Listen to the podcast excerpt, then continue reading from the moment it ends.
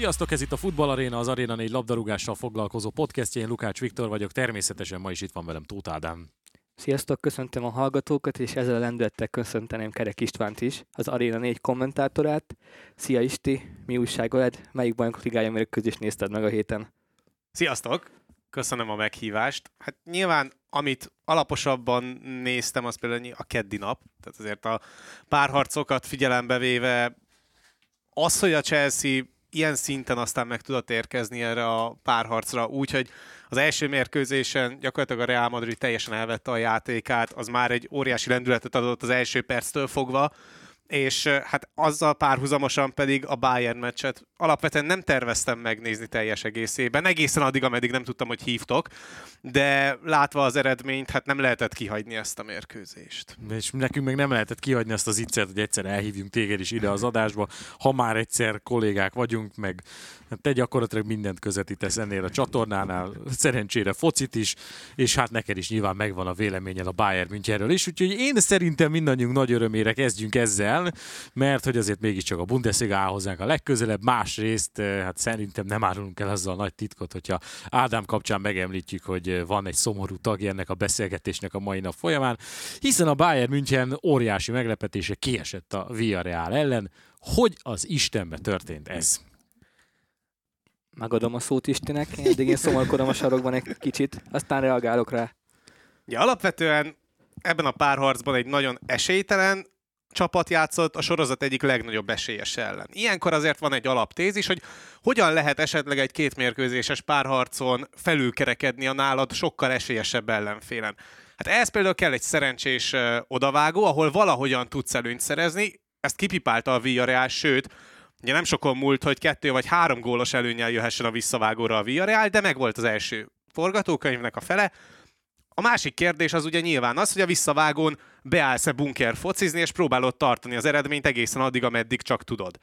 A Villarreal nem feltétlen ezt tette, és ez volt az egyik nagy meglepetés a mérkőzésen. Persze nyilván nem lehetett azt a fajta labdajáratást és támadásépítési első fázist végigvinni az egész mérkőzésen a teljes 90 percen keresztül, amit Unai Emery egyébként már az Arzenában is szeretett volna megvalósítani, aztán nem feltétlenül sikerült most a Villarrealnál, viszont ez az underdog szerep, ez most nagyon jól kijött, és értékes másodperceket tudtak elvenni az elől a Bayern elől, amelyiknek már az első perctől fogva olyan volt a filozófiája, hogy ne kiesni az ellenfélnek, és rohanjunk, ahogyan csak lehet. Viszont azzal, hogy a Villarreal nem vagdosta előre a labdát az első adandó alkalommal, nem adta meg a lehetőséget a Bayernnek arra, hogy rögtön miután elveszítik a labdát, ismét támadást építsenek, hanem próbálta egy picit elvenni a tempóját az ellenfélnek a spanyol csapat, és ezt egész jól sikerült megtenni. Na Ádi, reagálj! Ha nagyon őszinte szeretnék lenni, akkor a Bayernnek ebben a 180 perces párharcból, hogyha jó negyed órája volt egyébként, amit meg tudott úgy nyomni, akkor szerezte Lewandowski egyébként a, a gólt is. És uh, inkább a, ha kerek egészet nézzük, kicsit visszakanyarodnék a, a tavalyi esztendőre, és ugye a Bayern akkor is a negyed döntőben búcsúzott, csak akkor a PSG volt amely kiejtette a csapatot, és akkor nem is játszott Lewandowski. Pont ezt akartam, hogy akkor rá lehetett arra fogni, hogy Igen, nincs de, de te is, Viktor, már többször mondtad, hogy a Bayernnek nagyon szűk a keret, és ez megmutatkozott ezen a, ezen a párharc során. Ha visszavágót nézzük, akkor még mondhatnánk azt is, hogy a fullos kezdő állt ki, de ez nem igaz, mert ki, ki még sincs annyira jó formában egyébként. Gorecka nyilván formán kívül van a sérülése után, és hogy ha egy valaki rá kellene húzni a kiesést, az sajnos Fonzira kellene, nyilván nem szép dolog, de az első meccsen teljesen formán kívül volt, és a másodikban is róla kapták az egyenlítő gólt. Ott ugye kényszerű változtatás volt, amikor Nagelsmann a sérült helyen ezt helyére küldte be, de nem is tudta felvenni a mérkőzésnek a ritmusát. Ettől függetlenül a, a Bayernnek a kiesése az úgymond sorsszerű volt, hogy is is utalt rá, hogy a Villarreal nagyon jól be, belehelyezkedte be az underdog szerepkörbe, és nem is tudott fel mit kezdeni. Itt igazából szerintem a Bayern szezonjának kimondhatjuk úgy ennyi. A bajnoki címet hamarosan bezsákolja, két vagy három hét múlva, és fel kell tenni a kérdést, hogy mondjuk van-e több ebben a csapatban, mint mondjuk a bajnok ligája negyed döntő, mert szerintem az angolok azok, beszélni fogunk az angol csapatokról, azok messze kiemelkednek Európában, és ezt alig hanem az elődöntőben is bizonyíthatják, de pont a, az esélylatolgatásnál beszélgettük, hogy melyik az a négy csapat, amik a legerősebb Európában, és jelenlegi forma alapján a Bayern nincs benne. Nem tudom ti, hogy látjátok ezt, de szerintem azért a vezetőedzőnek is megvan a felelőssége, attól függetlenül, hogy rövid a kispad. Számomra kicsit értetetlen megoldás volt az, hogy Nagelsmann három belső védésrendszerben játszotta a csapatot, mert hogy azt tudjuk, hogy ő ezt nagyon szerette Lipcsében, azt is tudjuk, hogy a Bayern Münchennél nem feltétlenül ragaszkodott ehhez most mégis a Villarreal ellen ezt vette elő. Ti hogy látjátok, miért? Miért pont egy ilyen mérkőzésen kellett megint három belső védésrendszerben játszani? Nyilván azért, mert Afonso Davis még nem volt százszázalékos állapotban, de ez is egyfajta ilyen Hát talán azt mondhatjuk, hogy túlzott rizikó volt, hiszen két olyan játékos kellett így szányvédőként játszatni, akik alapvetően támadó játékosok.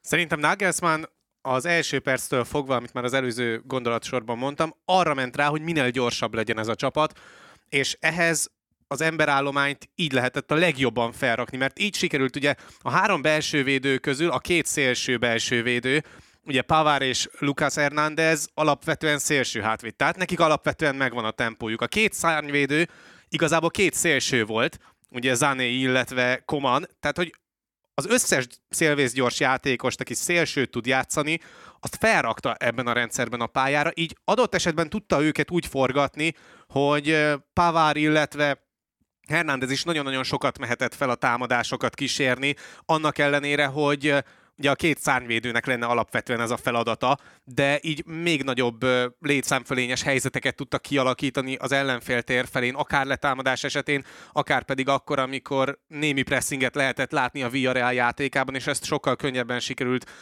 átjátszania akkor a Bayernnek. Illetve azt is hozzá kell tenni, hogy ott van még Kimik, aki szintén volt szélső hátvéd, és neki is megvan a tempója.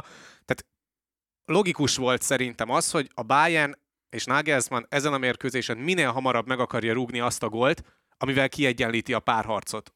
Nem ott... volt ez egy kicsit arrogáns egyébként? Tehát, hogy kicsit a Villarreal játékosaiból is ez köszönt vissza, hogy Nagelsmann egy kicsit arrogánsnak tartották már az meccselőti nyilatkozataival kapcsolatban is, meg az, hogy tulajdonképpen ezzel, hogy, hogy Komant és Zanét rakta két szárnyvédő pozícióba, ez gyakorlatilag a védekezés, mint olyan majdnem dobta a kukába, azért ez nem teljesen így van, de, de abszolút arra bazírozta az egész elképzelését, hogy gyakorlatilag a Villarreal betolja a buszt, és nem is kell foglalkozni hátul nagyon sok mindennel. Technikailag egyébként a visszavágón ez történt. Tehát a Villarrealnak egy kaput lövése volt a végén, és a Bayern akarata érvényesült a 88. percig, a mérkőzés hajrájáig, de visszakanyarodva arra én, én nyilván el kell ismerni Nagelsmannnak a felelősségét ebben a kiesésben, de a második mérkőzésen én nem érzem azt, hogy hibázott volna. Tehát amikor Nikó Kovácsot menesztették, mindig kritikaként fogalmazódott meg vele kapcsolatban, hogy nem próbálta meg a háromvédős játékot Frankfurtban, amilyen újító volt, bevállalós, tökös. Nagelsmann azt próbálja játszani, amihez értő, taktikailag újítgat. Az, hogy rutintalan edző, szerintem ez most inkább legjobban kibukott Unai szemben taktikai éretlensége. Én itt leginkább az első mérkőzése gondolok, ott, ott a Bayern nagyon gyenge volt, és taktikailag is se volt patent az a 4-2-3-1, úgyhogy Nagelsmannnak ebben van igazából felelőssége, és mindig, hogyha kitérünk majd arra, hogy például jó edzően Nagelsmann, vagy a Bayernhez kapcsolódik el, vagy feltétlen illik. Erről már beszéltünk korábban, nyilván amikor ment a szekér az őszi szezon során, akkor mindenki bontott, hogy jó, milyen jó edző, milyen szuper, tökéletes házasság. Egyébként ez a házasság ez nem fakult meg annyira, tehát, tehát Nagelsmann nem lett attól rosszabb edző, hogy kiesett a Bayern most, csak annyi, hogy még ez a kabát egyelőre szerintem nagy rá. Mennyire volt szerinted egysíkú egyébként a Bayernnek a támadásépítése, mert azért a támadásaiknak a jelentős részét Zané oldalán vezették, ami egyébként, hogyha nézzük a két játékos, Zanét, illetve Komant, akkor nyilván Zané az, aki egy kicsit kreatívabb a labdával, főleg az elmúlt időszakban, de az, hogy gyakorlatilag Zané beadásaira épült a Bayern játéka, az szerintem luxus. Én ehhez csak egy, egy zárójelet nyitnék mellé, hogy összesen, nem is tudom, 24 kapuralövése volt a Bayernnek, ehhez képest XG-ben nem érték el azt hiszem az 1,5-öt sem. 1,40 alanyas XG-t produkáltak ezen a mérkőzésen, ami megint csak azt mutatja, hogy a helyzetek minőségével akadt itt a legnagyobb probléma, a lövések minőségével.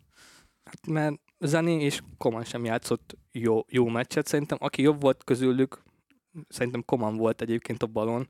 Hiába játszották meg többet, ahogy mondtad is, Tizánit a jobb oldalon általában a visszafele cselekmentek, meg visszafele passzok. Én... Igen, de Zani alakította ki ezzel párhuzamosan a, Igen, a- legmagasabb XA értéket, illetve neki volt a legtöbb lövéshez vezető megmozdulása és meg, meg, ha jól lekészítése. emlékszem, akkor ő játszotta meg Müllert is a kritikus helyzetben, amikor mellé fejelt.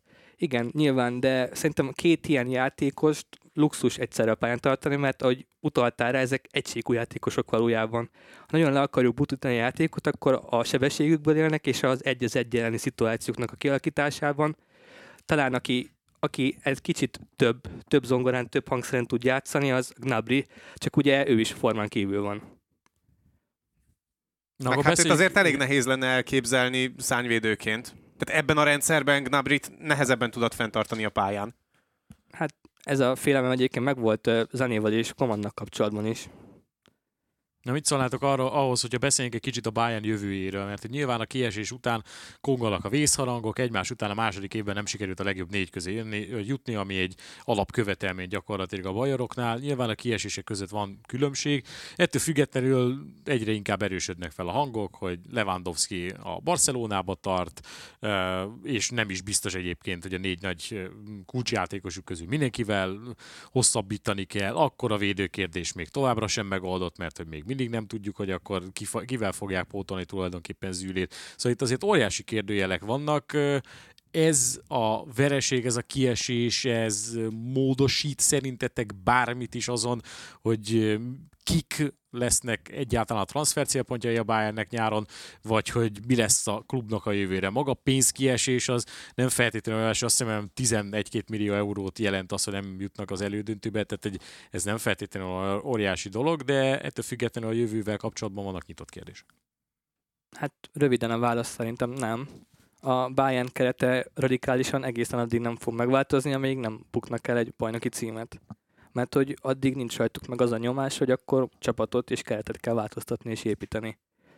A Lewandowski-val kapcsolatos pekák meg szerintem a lengyel hosszabbítani fog. Ez a tipikus pávatánc a játékos ügynöktől kezdve mindenkin át.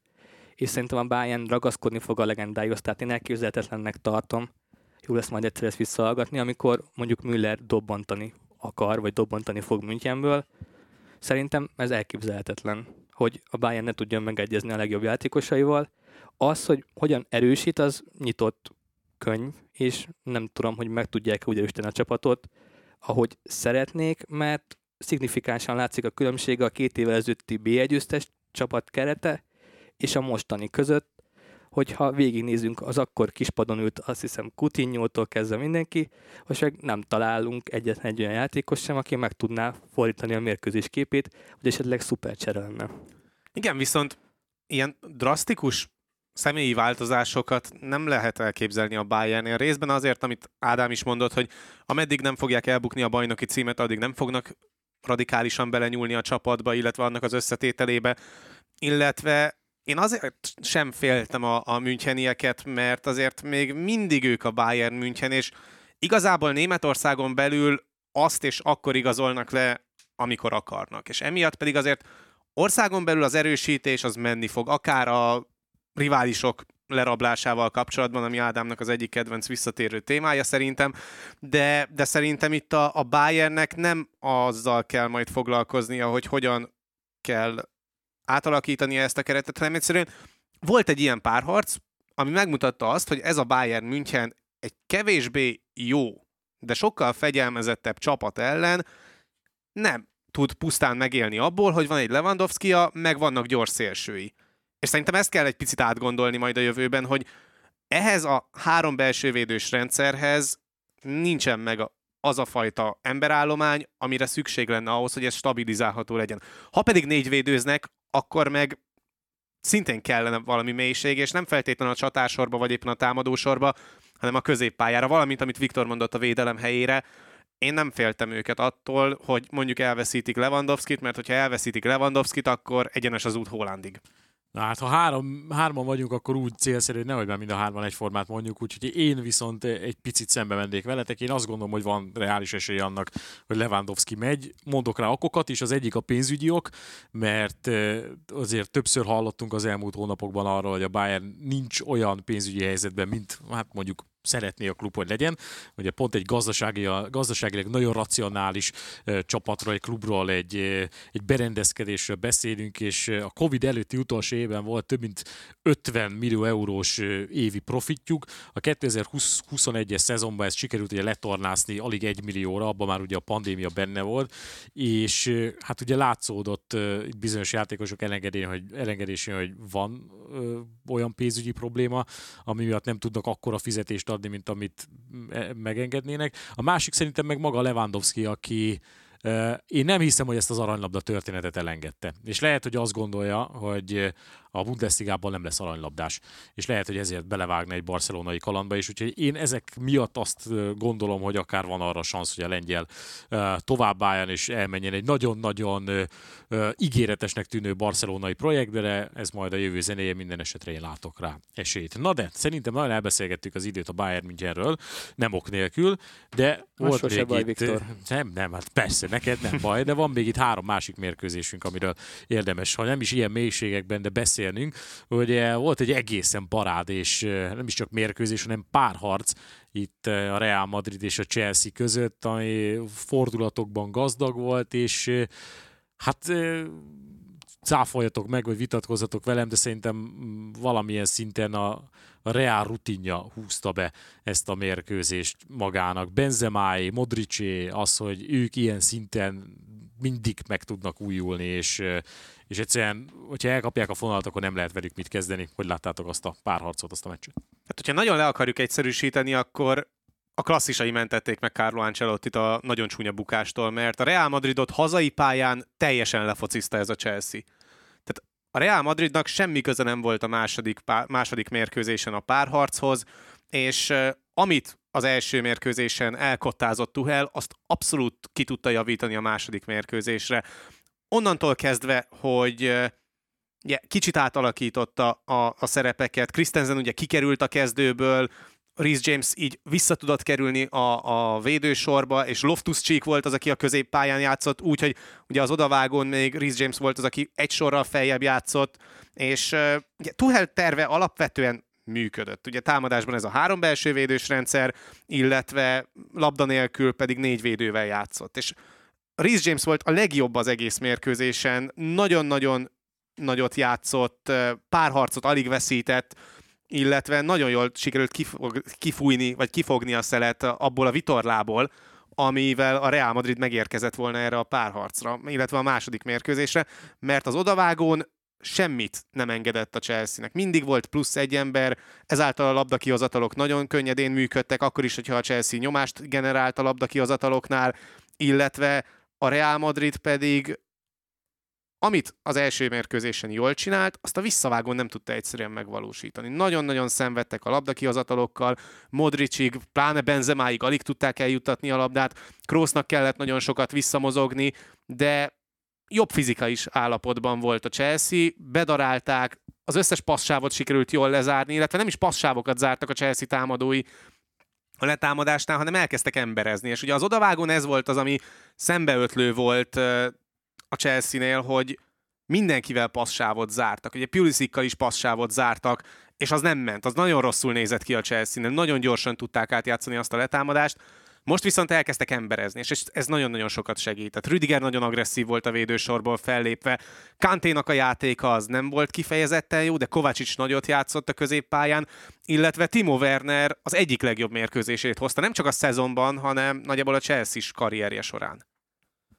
Itt, ahogy Viktor utalta arra, hogy a klasszisok döntötték el a mérkőzést, ezt, én pont ezen gondolkodtam egyébként, hogy a bajnokok ligájának a kialakítása, a lebonyítási rendszer nagyon fekszik a párharcokban azoknak a csapatoknak, amelyeknek fordítani kell. Ha belegondolunk, belegondolunk, nagyon sok ilyen párharc volt. Például amikor a Barca fordított 6 1 a PSG-vel szemben, vagy mikor a Pool 4-0-ra vette a Barcelonát, sorolhatnám nagyon sokáig, de olyan, olyan párharc nagyon ritka volt, amikor valaki fordított egyet a kockán, és még azután is visszafordult, hogy a rá ezt meg tudta fordítani.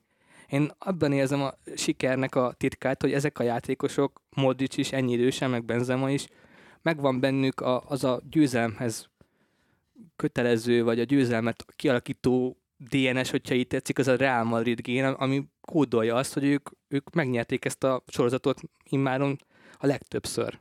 Tehát amikor végignézzünk mondjuk egy Bayernen, a Bayern mindig akkor nyert meg a bajnok ligát, amikor Kenterbe verte a mezőnyt. Szerintem ezen nem fogunk összeveszni, meg 2013-ban, 2001-ben, de 2020-ban is végigment. A Reálnak nem kell végigverni a mezőnyt, bár teszem hozzá a legnehezebb sorsolásra most mégis megteszi, hanem ők akkor is tudnak nyerni kulcs szituációkban, amikor nem játszanak jól.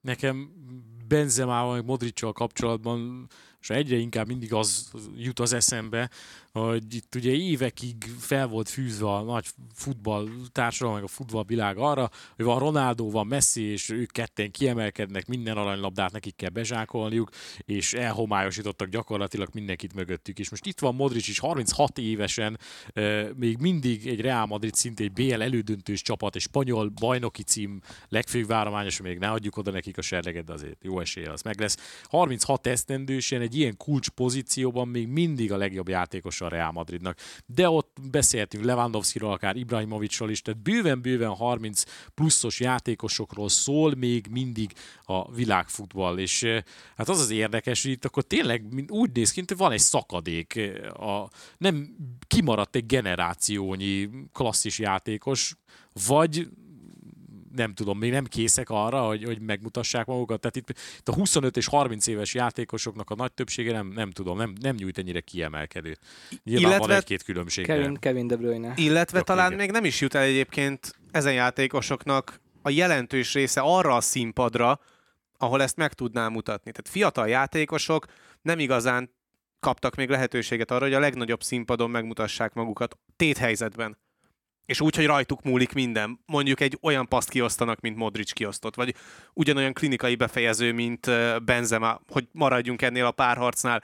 És ugye ezért lesz majd érdekes az, hogyha mondjuk megérkezik Kylian Mbappé a Real Madridba, és akkor egy picit el lehet majd kezdeni gondolkodni azon, hogy akkor az ő jelenléte majd mennyire fogja majd átírni ezt, illetve az ő megítélése majd mennyiben fog majd változni a, a világ futball palettáján, mert Ugye vannak olyan játékosok is, maradjunk akkor Mbappénál, akit lehet, hogy azért nem ismernek el még olyan szinten, miközben a világbajnokságon már megmutatta azt, hogy milyen potenciál van benne. Azért, mert a Paris Saint-Germainnél nincsen rákényszerítve arra, hogy minden héten villogjon, nincsen rákényszerítve arra, hogy igazán komoly párharcokat eldöntsön, mert a francia bajnokságot a PSG évek óta nyeri maga biztosan, a BL-ben pedig egy-egy párharcban tud villantani, de a PSG meg csapatszinten van kódolva arra, hogy ne jusson döntőbe, vagy éppen ne nyerje meg a döntőt, egy alkalmat leszámítva.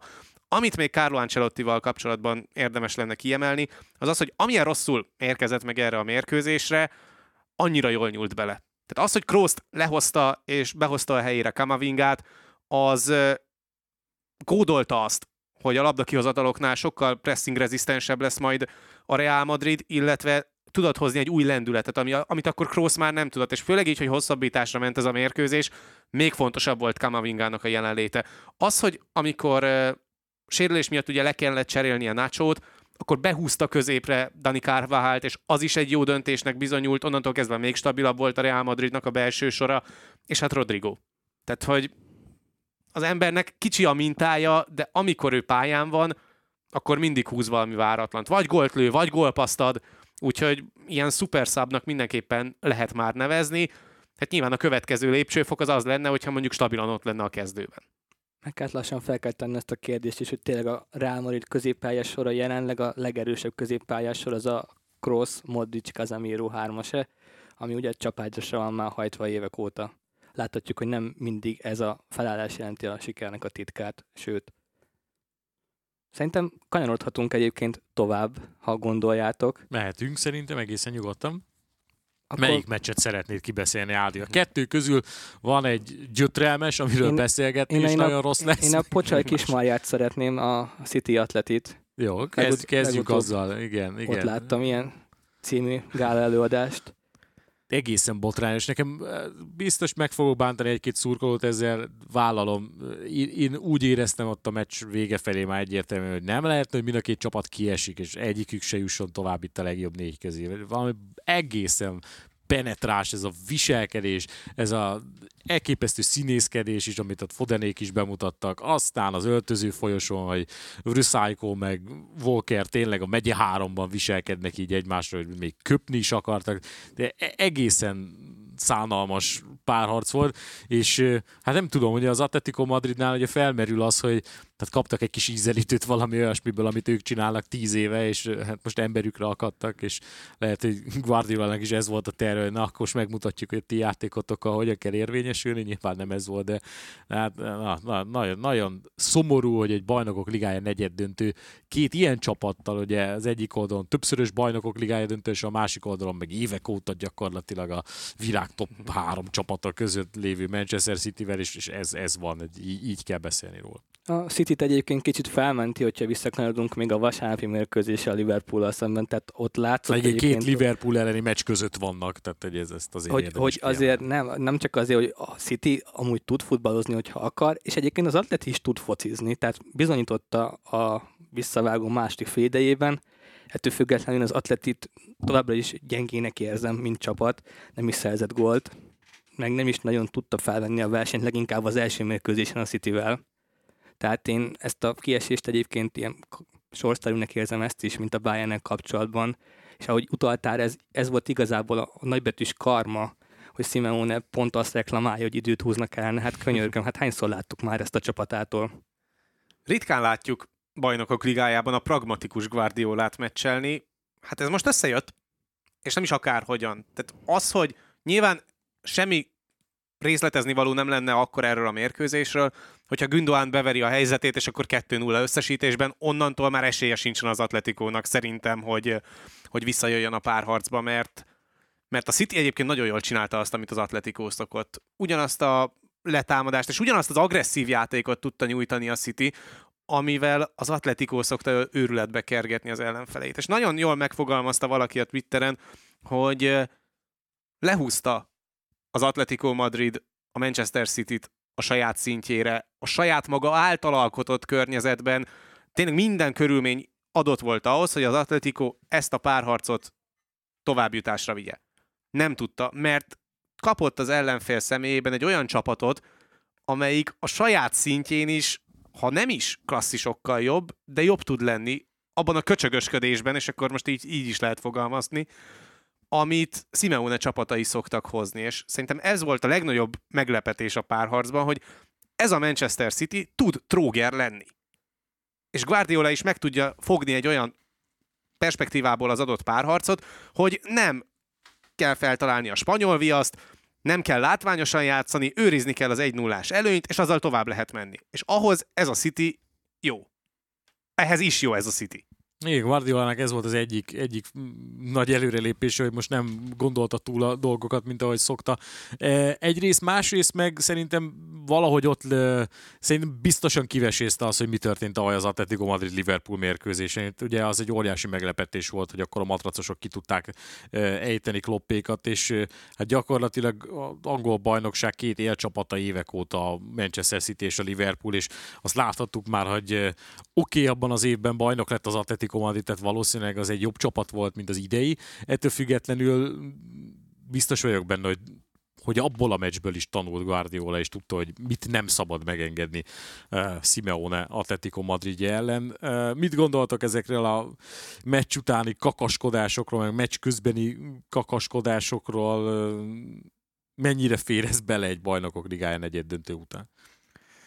Jó kérdés, inkább onnan kéne megfogni ezt az egészet, hogy miért nem lehet a játékvezetőnek egy kicsit erélyesebben belenyúlnia egy-egy ilyen jelenetsor után, akár lapokkal, ak- és nem, nem azzal, hogy most akkor oda megyek a játékoshoz, és megkérem Kyle Walker-t, hogy figyelj már Kyle, legközelebb légy színe, így lépjél oda, mert elképzelni nem tudom, hogy ennek bármiféle haszna lenne. Kioszt, kiosztotta azért tíz lapot. Hát jó, meg a végén kiállította Felipét, de addigra meg már annyira elszállt minden. Nyilván az egésznek a, a teteje és az egész párharcot összefoglalja az, ami az utolsó percekben történt, amikor Fodent lerúgja egy egészen brutális mozdulattal Savic, aztán Foden addig-addig fetrenk, hogy visszagurul a pályára, aztán lerántják őt a pályáról, úgyhogy össze-vissza. Én, én azt nem tudom elképzelni, hogy, hogy sajnos ez még mindig a futball része, és azért is nagyon jók a bajnokságon belüli rivalizálások, mert megvannak de ilyet nem látsz. Még a Manchester City Liverpoolon, ami a Premier League címéről döntött gyakorlatilag, vagy dönthetett volna. Akkor is lepacsisztak a nem látsz a végén, igen. És oké, okay, Portugáliát vegyük, alap, vegyük ki a, a körből, de hogy nem nagyon látsz a top európai bajnokságokban országon belül olyan jelenetsorokat, mint ez. Méltatlan volt a bajnok ligájához ez a, még magához a párharchoz is méltatlan volt egyébként ez a befejezés. Egyetértek, abszolút. Úgyhogy szerintem lépjünk is tovább, és akkor marad egy mérkőzésünk még a végére, a Liverpool-Benfica találkozó, ami hát izgalmas lett a végére, de gyakorlatilag semmi jelentősége nem volt, hiszen ha csak valaki azt nézi, hogy 3-3 lett a meccs végeredmény, akkor azt gondolhatja, hogy hát igen, akkor itt lehettek izgalmak is, de szó nincs erről, a Liverpool a 65. percre 3-1-re vezetett, és gyakorlatilag akkor összesítésben a 6-2 volt, teljesen um, esélytelen volt ilyen szempontból a Benfica, és egyébként hát Klopp is egészen egyértelművé tette az erőviszonyokat itt, mert ugye már egy fél mondatban említettük, hogy volt egy Manchester City elleni bajnoki rangadója Liverpoolnak.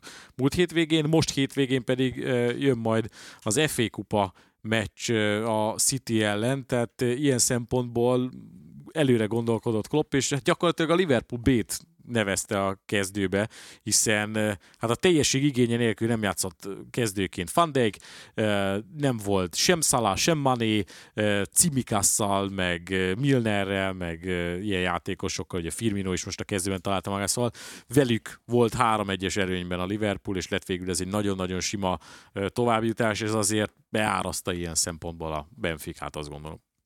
Klopp zsenialitása igazából abban a statisztikai mutatkozik meg, hogy negyedjére készülhet majd pályafutása során elődöntőre az éppen aktuális csapatával a bankligájában, és az eddigi három alkalommal mindig is döntőbe is került velük.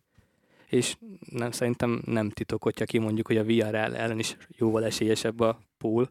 Bár ezt egyébként elmondtam a Bayernnek kapcsolatban is, hogy én egy kicsit most inkább tényleg hallgatni fogok, de de ha Jó, tényleg... de azért, hogyha összeveted a Liverpoolt meg a Bayern München, akkor a formákat az... figyelembe véve, azt, hogy milyen fluidan játszanak, mennyire könnyedén tudják nyerni a mérkőzéseiket, Hát meg ugye az egy nagyon fontos szempont, amit a Bayern negatívumként jeleztünk, hogy ugye nem elég hosszú a pad, nincsenek minőségi cserék, a, a Liverpool B pedig Igen. így van. Tehát hogy gyakorlatilag itt hát csak a támadósort nézzük, Mané, Szalán kívül Zsota, Firmino, Diaz támadó hármas tudtak felrakni a pályára. Hát ez gyakorlatilag bármelyik Premier League csapatnak lehetne a sima kezdője. Akár jövőre lehet, hogy pont a Liverpool kezdője lesz Igen, ez. hogyha mind a ketten elmenek, bár szerintem azért Salah és Mané nem fog egyszerre elmenni, azt, azt azért kizárnak. A kettő tartom. közül valamelyik biztos Az egyik, marad. igen, igen, szerintem is egyik marad, és arra is látok esélyt, hogy Firmino esetleg elmegy, de ez csak egy ilyen zárójeles megjegyzés.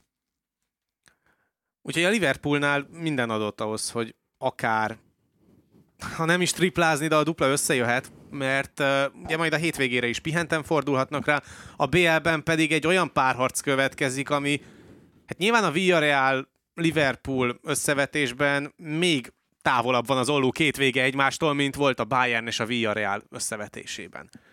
És hát Klopp pontosan tudja azt, hogy hogyan kell agyonverni Unai Emeryt.